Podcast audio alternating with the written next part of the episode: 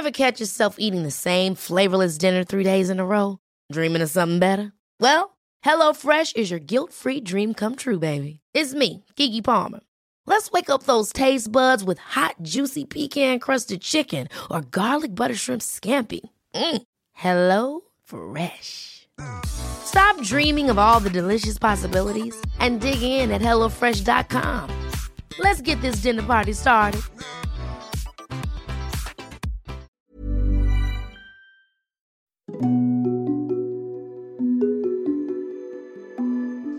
Times of crisis, ang mga tao well ingrained sa kanilang maging individualistic in terms of their behavior.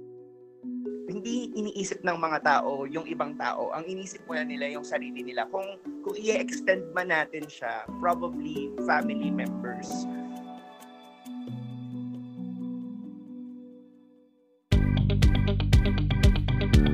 Ako si JC Punong Bayan and welcome sa Usapang Econ Podcast. Ang Usapang Econ Podcast ay proyekto ng mga batang ekonomista na naglalayong gawing mas fun, relatable at understandable ang economics. Sa special episode na ito, makakasama natin si Robbie Alampay ng Puma Podcast Hello JC at sa Usapang Econ Team. at pag-uusapan natin ang ilang epekto ng health crisis dulot ng coronavirus o COVID-19 sa ating ekonomiya at lipunan. Tama. At dahil may lockdown, ang usapang ito ay ginawa namin online at hindi po sa studio. Kaya pagpasensyahan nyo na po kung tunog telepono. Ang mahalaga, sana klaro ang aming mga sasabihin at pag-uusapan. Let's start with introductions. Hi, I'm Jeff Arapok. Nandito ako sa school ko sa University of Newcastle. I'm a PhD candidate dito. I'm Dr. Miharu Kimball. I'm calling in from my home in Quezon City. We are actually within a one kilometer radius of most of the large hospitals in Quezon City. I'm a PhD candidate for economics as well um, as being a doctor of medicine. Hi, I'm Mayan Vidal. I'm currently in United Kingdom. So I'm studying here at the University of Cambridge. And yeah, I'm currently in my room. Hindi naman lockdown pa, but they're kind of encouraging us to isolate ourselves. What does COVID look like from your vantage point? Dito sa Australia, yung cases magsa 700 na. And yung death dito is around 6. Unfortunately, nasa New South Wales kasi ako and more than half of the cases ay nandito sa New South Wales. But fortunately naman ay nasa Newcastle ako. So, hindi pa naman nagpapanik yung mga tao. Ang problema lang talaga dito, mahirap bumili ng toilet paper. Yun lang talaga. Here in the UK, the government is trying to impose stronger measures because the numbers have reached thousands as well and nag-register na ng 217 deaths so far. But the cases are concentrated in London and some of the more urban areas in the UK. Ang university mismo yung nag-impose na ng, okay, you have to isolate yourselves and they're encouraging all international students to go home. But then again, a lot of the countries are closing down their own borders. So a lot of students are stuck here. There's a lot of anxiety because the government is not clear. And while, of course, we're being encouraged to self-isolate, medyo ang hirap din pigilan ng mga tao. So yung mga tao palabas-labas pa rin, pubs pa rin. Okay, JC and Jeff, speaking of government na hindi clear ang directions, bring us back to the Philippines. I know the situation is changing quite quickly. I would say na it's a mix of things escalating quickly and in the process people becoming confused and anxious. Reports are just coming in that we already have around 217 cases. Some people are recovering pero the way um, the new cases are being reported ay parang pataas lang siya ng pataas. So parang many people are expecting na this could really get worse in the weeks and months to come. Lots of people are confused and yung government, medyo nakadagdag siya sa confusion a bit the way the policies are being rolled out. Miharu, baka you can add sa medical aspect of this yung epidemiology. I would say it's a combination of confusion but also resignation. People are not really, you know, up in arms against the quarantine measures. Partly, I think, because people are aware that extreme social distancing, such as quarantine measures, are actually one of the most effective social measures to control the outbreak, according to the WHO protocol. And we are already in the transmission phase, which is the last or the highest level para sa kanila. Within this setting, it's really extreme social distancing or imposed enforced quarantine measures that will do the most good at this point. It's like you're just trying to control how quickly the fire spreads. You can't stop the fire from happening anymore. And in fact, that is no longer the goal. I wanted to start with the concept of social distancing because I think it's one of the technical things that people really understand. Jeff, why can we grasp it on an individual level, but all of a sudden, once you start to scale it up beyond your immediate circle, all of a sudden, it becomes such a complicated concept. Gets naman ng lahat ng tao eh. Except that as soon as you go out into the street or as soon as you need to do something that you need to do, you immediately surrender to, well, I'm going to have to break lines here. I'm going to have to break my own understanding of it kasi what choice do I have?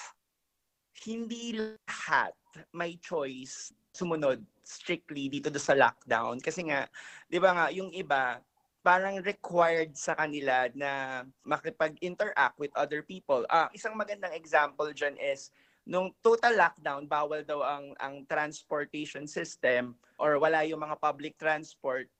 Eh paano pupunta yung mga health workers sa ospital? Hindi mo talaga maalis na kailangan mong lumabas at kailangan mo siyang i-break kasi may kailangan kang ma-achieve for that day.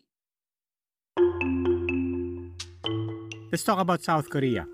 There was this article about how the Seoul government was able to contain the spread of the disease.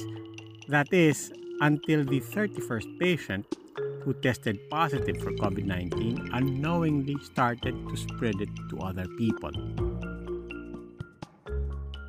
So, yun kasing nangyari sa Korea, yung patient 31, siya yung nagpabago ng trajectory ng recorded cases sa South Korea. In a span of 10 days, naka-attend itong si patient 31 ng dalawang church service, tapos nakakain pa siya sa buffet sa isang hotel, kasama yung friend niya, tapos yun, nag-taxi siya, tapos before that, naka-experience pa siya ng accident, dinala siya sa public hospital. So, Actually, according dun sa Korea Center for Disease Control and Prevention, around 1,160 yung naka-interact nitong si patient 31. Nagkaroon ng surge sa confirmed case sa Korea. Ayaw natin magkaroon ng patient 31 dito sa Philippines. Magiging exponential yung growth ng case nitong coronavirus. Okay, in that case, yung sa, sa patient 31, that guy didn't know, di ba? I mean, these were all the people that he infected inadvertently and unknowingly, di ba? In other words, this was also a person who had not yet imbibed and internalized, or for that matter, had been ordered to practice social distancing, di ba? This is actually a nice example of what we call in economics as an externality. Na meron kang mga behavior, for example, that affect other people like bystanders na wala namang kinalaman sa'yo pero unknowingly, hindi mo kasi na-internalize yung effect mo do sa ibang tao. I guess yung concept of social distancing, it boils down to externalities. Eh. We want to avoid as much as possible people infecting other people. If you just say social distancing, you know, hand washing, but you haven't done anything to impose private businesses, for example, or the government sector to impose work from home conditions, you'll still have crowds of people jostling to get to work by 8 a.m. every day. It's impossible to have social distancing under those conditions. Why are you not able to practice social distancing in reality when you you're supposed to know people make cost benefit analysis in their minds for every decision that they make whether it's conscious or unconscious and studies have shown that people consistently underestimate risks to health consistently so when you have someone who does not consider risks to health accurately, weighing that off to the possibility of not getting a salary for the day, who's going to win out? Of course, it's going to be your ability to provide for yourself and your family versus some unknown, invisible, possibly distant health risk. And that's what makes public health recommendations so difficult to implement once you know that this is spreading and it's spreading fast. What about behavioral economics? Did policymakers not seem to understand or anticipate? Because when we go from zero to, as you said, an extreme lockdown, I think a lot of the frustration is, naisip nyo ba to? Naisip nyo ba to? Naisip nyo ba to? Naisip nyo ba to? They're unable to internalize the costs na ini-impose nila to other individuals because they don't fully understand just how much you know the transmission could actually worsen the situation. You're basically ordering people to to stay at home to isolate themselves. But then you have to ask these questions. Can we really enforce that? They have to get their supplies they have to go somewhere and then karamihan ng mga businesses or service sector let's say healthcare and education and other industries that you have not ordered to shut down still have to go on and then you see other people panicking and then you, you have this kind of mass hysteria brewing in the air just because of lack of information when coming up with policies you know you have to think about behavior that people normally think about What we're saying is that as social distancing, as this extreme measure happens, that will then trigger more behavior and other behaviors that hopefully we had also anticipated. Very often we don't anticipate everything. Government does, doesn't anticipate everything. And that leads to, as you said, a lot of unintended uh, consequences, which leads to other behaviors and then creating a dilemma again for government on do we step in or not. When the consequences are costly enough to justify government intervention into the individual sphere, that is when theoretically government must have the upper hand. The difference between social distancing and a quarantine is that social distancing is simply a recommendation. It's like somebody saying wash your hands. It's advice. Quarantine is social distancing that is forced upon people. And I'm not using the word force in a negative sense. It just means that it is imposed under the jurisdiction and the authority of the government.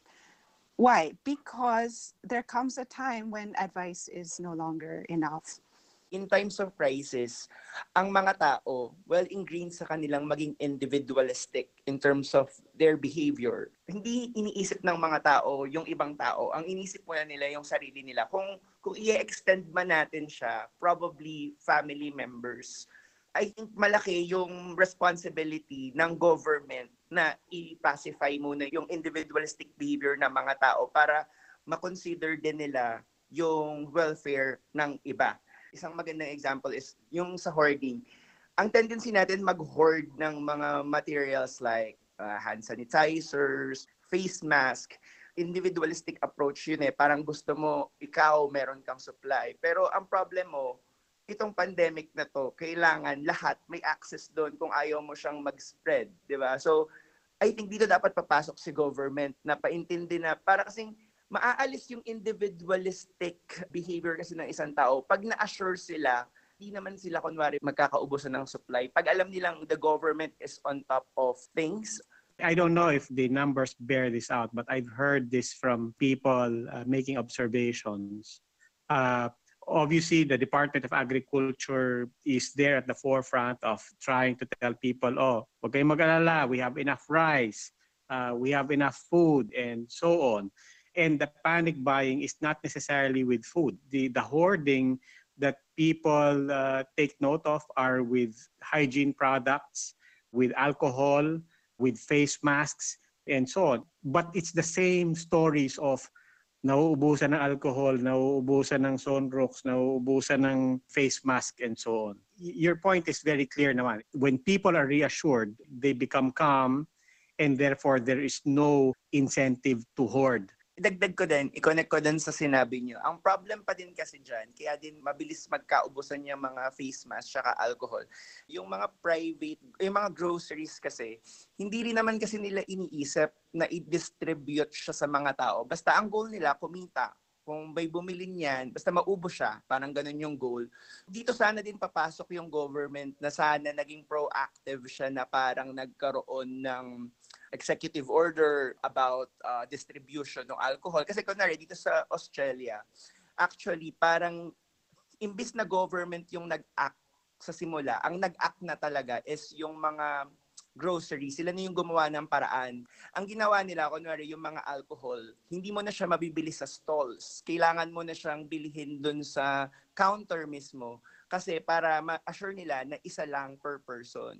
So, I think yun yung nagiging problem sa Philippines kasi yung private entities like groceries, wala naman silang pakialam sa distribution yan eh. Basta makabenta, maubos, kumita. That's it at what point do you need to override individualistic behavior? This is actually a classic question in economic. When does the government step in? When is it justified to step in? And the classic answer to this is the government must step in or at least justify to do so if there are market failures like the one Mayan mentioned earlier, yung externalities. When people fail to internalize yung costs and benefits that they impose or impart to other people, that's an opportunity for government to come in. Uh, a good example of that would be yung policies kung saan sinasabi, bigyan daw natin ng pera yung mga tao para manatili sila sa mga bahay nila. And the purpose, of course, is to avoid them going out and spreading the disease elsewhere. That's one good example of an intervention of government to correct an externality or a market failure. Pero in other instances, it's not so clear where the market failure is. So for example, in the cases of uh, markets for personal protective equipment like masks and gloves and alcohol, uh, a new mar- market failure doon. So, for economists na trained sa classical bent, they would argue na in fact, it's not so clear where the market failure is. And uh, when the government uh, is going to impose some sort of intervention, that might actually be counterproductive. Kasi for example, when there's a sudden surge of uh, demand for masks, for other personal protective equipment, if the government imposes a price ceiling, that might result in shortages. And uh, people might end up with fewer rather than more of uh, the thing that they are demanding.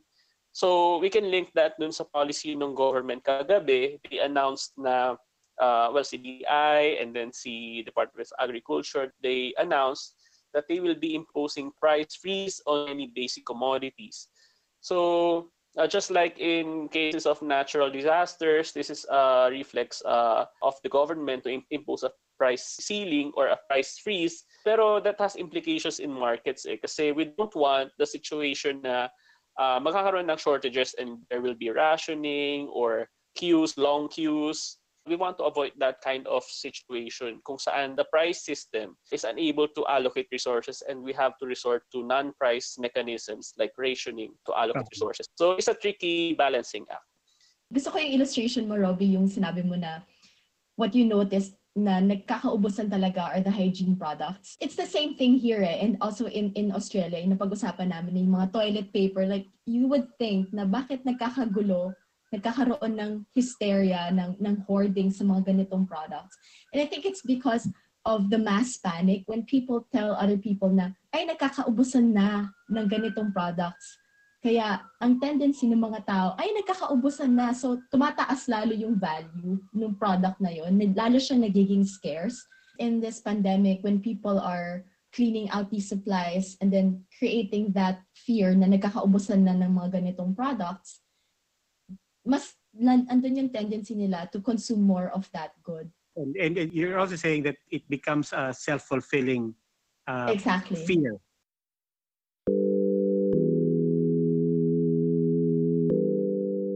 Now we're in lockdown and we don't know how long this is going to be.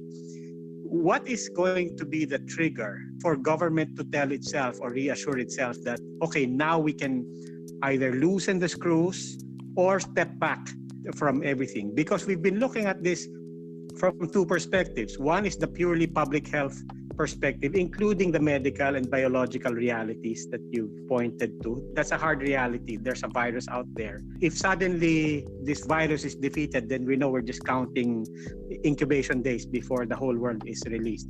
But the other thing we've been talking about is uh, the rationality of individuals and of citizens.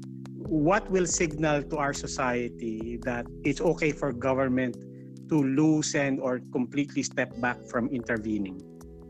I think there are two uh, related triggers that would force the government to uh, loosen their policies. Number one, which I want to talk about first because that's a bad scenario, is if the economic and social effects of the lockdown exceed the ability of government, um, private sector, individuals, households, businesses to deal with them. I'm saying this is a bad scenario because it means that we weren't able to support the quarantine. Uh, quarantines are very effective from a public health point of view at slowing outbreaks, but there's a very big caveat, which means that society must be ready to support itself in such a time. Kapag dumating yung point where hindi natin pala kayang i-support yung mga households during this time, hindi natin pala kayang i-support yung mga businesses, government is definitely going to have to reevaluate its policies. They might have to loosen things a bit. They might have to allow concessions to businesses to run. They might have to do their own cost benefit analysis. How many cases are we willing to accept in exchange for better economic conditions, for example? So that's one scenario, I think, which would lead to a loosening of the lockdown. But again, that's not a good scenario. The second scenario is from the public health point of view, which I would say is the good scenario. And basically, what this means is end of an outbreak. For epidemiologists, they talk a lot about flattening the curve. What this really means is that we are getting less and less additional cases per day for every confirmed case, we want every confirmed case to carry out to its resolution, which is either full recovery or death. So if we get less and less cases uh, coming to the fore every day, what that means is that our pool of confirmed cases is not growing at such a high rate. And therefore, we're just waiting for these confirmed cases to resolve. So hopefully that's what we're seeing in Wuhan right now. A few days straight of good news of declining. Now they're saying it's zero deaths. Assuming that those numbers are valid, uh, that's then the scenario we're trying to, to picture, that eventually you have signs that the virus is being contained. Yes, Roby. You want to see that curve flattening out and you want to see it going down eventually. And then it might be that COVID just becomes something endemic instead of epidemic. Mm. Between those two extremes, what conditions or what principles or what forces should cause government to reconsider either taking a, a, complete step back from interventions or saying that, yeah, maybe we need to loosen it up a bit? Economists in the world are now thinking that an economic downturn of some sort globally might be optimal not in the sense that it's a good thing, but in the sense that we may have to swallow that kind of um, possibility right now. Uh, we have to embrace that. This is the age of interventions. We need a lot of interventions, and we need government to step up its efforts, whether in the form of uh, price controls or uh, subsidies for workers. I mean, in the coming weeks or months, I think we have to demand, in fact, uh, government to come up with uh, intelligent policies to address this. It's also important na magkaroon ng social responsibility, pati yung mga private firms as well it's really a combination of the action ng government tsaka ng private sector. So actually, pag ako tinitingnan ko din naman yung situation, meron din namang silver lining eh. Kasi pag tinignan mo siya, makikita mo rin na yung mga tao, gumagawa sila ng paraan to complement yung actions ng government. And makikita mo rin ngayon na yung mga local leaders or yung mga LGUs, tinatap din nila yung mga uh, private people, NGOs, uh, may silver lining para makita mo naman na eventually nag-step out yung iba sa pagiging individualistic and now they're trying to consider yung social welfare. Two things. So number one, of course, given na yun, um, the economy will, this will really have a toll on the economy. not just because of the lockdown, but because of the global situation. So there's going to be like depressed demand everywhere else coming from developed countries as well. Second, I'm worried about the informal sector. We see that hindi pantay-pantay yung impact sa mga tao. So there are sectors that are more vulnerable than the others. Talking about the poor, the informal sectors, the day-to-day workers who cannot go to their jobs because of the lockdown. So they suffer loss of income. They're laid off more easily and they don't have access to transportation. They don't have private cars. So it's kind of hard to get from one place to another to get supplies and everything. And so you have to put in place really good social safety nets, social protection, and a lot of support for people who are most affected by the crisis. Whenever you have great changes in societies, they're almost always preceded by crises of some sort, some kind of pressure that forced society to change, that forced people to change individual behaviors, and that forced institutions to change. And I think that it's very easy to say government has to intervene, government has to do this, government has to provide money, safety nets, and all that. But the truth is, our governments are not really set up for such actions because the point is they're not prepared. I don't think anyone is. We're not structured for that.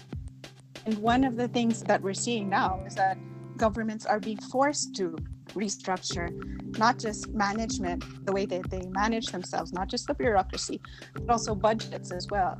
I think it's important to point out that while this pandemic creates a very high cost, it will create social change, I think. Whether that is for the better or for the worse, it's really to us to decide. Uh, we can't really say what's going to happen, but definitely things will change. And that's where our hope lies in the ability of governments, firms, businesses, individuals, and households to change.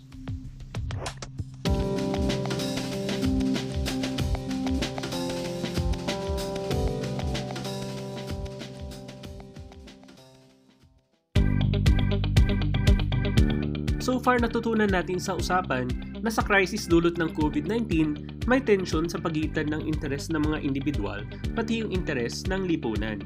Yung krisis ay nagdudulot ng mga behavior tulad ng hoarding at yung kagustuhang lumabas ng bahay. Pero dahil nangingibabaw yung interes ng lipunan sa krisis na ito, merong papel na pwedeng gampanan ang gobyerno para limitahan o impluensyahan ang galaw ng mga tao. Muli, ako si JC Punong Bayan. Ako naman po si Robbie Alampay. Mag-subscribe sa Usapang Econ sa inyong favorite podcast channels at i-follow kami sa aming blog at usapangecon.com at sa Facebook at Twitter at Usapang Econ. Ang Usapang Econ Podcast ay isang Puma Podcast production. Ang nag-produce ng episode na to, sina Carl Javier at Kat Ventura sa tulong ni na Mark Casillan, Christine Chung, George Ampil at Macy Hoven. Ang nag-edit naman si Nina Toralba. Maraming salamat po.